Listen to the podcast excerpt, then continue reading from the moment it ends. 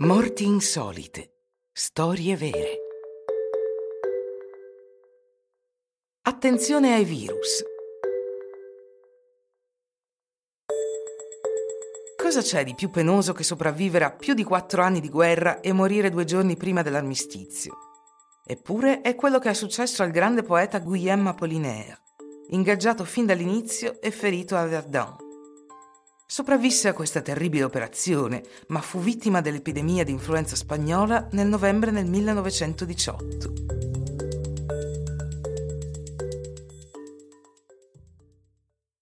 Appena dichiarata la guerra, Apollinaire fece di tutto per arruolarsi.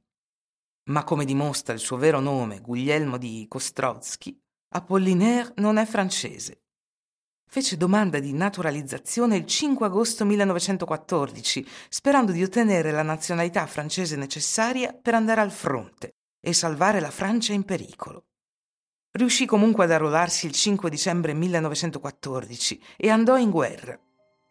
Il 17 marzo 1916 il sottotenente Kostrovsky era da tre giorni a Verdun, ai piedi dello Chaman de Dam, con il 96 reggimento di fanteria teneva il settore. Ma alle 4 del pomeriggio, mentre stava leggendo una rivista letteraria, viene ferito ed evacuato.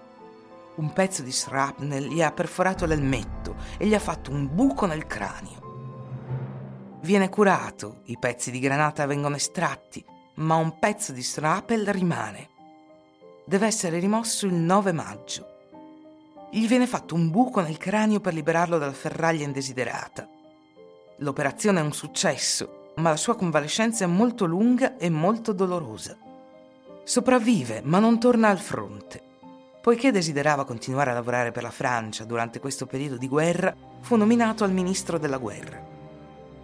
Tuttavia era molto indebolito dalla sua ferita e dall'operazione e quindi si presentò come la vittima ideale del terribile virus che imperversava in quel momento l'influenza spagnola.